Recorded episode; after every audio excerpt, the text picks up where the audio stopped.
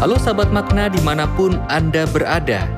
Senang sekali bisa berjumpa bersama dalam program Sate Bang Jack. Mari kita mempersiapkan hati kita untuk duduk diam di hadapan Tuhan dan mendengarkan sabdanya. Bacaan hari ini diambil dari Matius 8 ayat 24. Sekonyong-konyong mengamuklah angin ribut di danau itu, sehingga perahu itu ditimbus gelombang, tetapi Yesus tidur. Badai datang tiba-tiba. Air danau yang tadinya tenang ketika mereka menaiki perahu, kini mengumbang-ambingkan perahu dengan dahsyatnya. Mereka sangat ketakutan dan segera mencari dia yang bisa menolong. Namun, Yesus sedang tidur.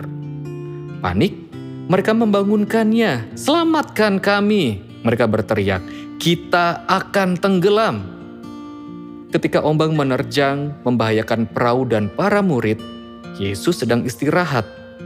Sepertinya Yesus tidak menyadari semuanya itu. Dalam hidup, kita terkadang merasa Yesus sedang tertidur. Kita takut dan kalut. Kita tidak melihat pertolongan datang dengan segera. Bahkan kita ingin berteriak, "Yesus, selamatkanlah aku!" Aku tidak bisa menghadapinya kali ini. Namun, di jiwa kita yang terdalam, kita tahu sesuatu yang lebih baik.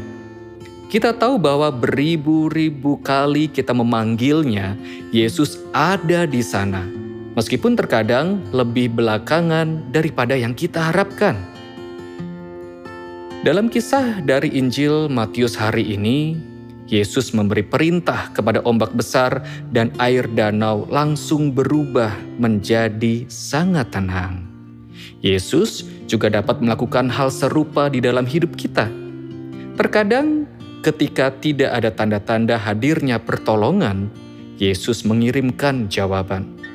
Jawaban tersebut bisa benar-benar menenangkan situasi yang ada, sekaligus juga bisa menenangkan kita. Marilah kita berdoa. Ya Yesus, terima kasih karena Engkau tidak pernah meninggalkan kami ketika kami membutuhkan Engkau. Bantulah kami mempercayaimu dengan waktumu sepenuh hati. Amin.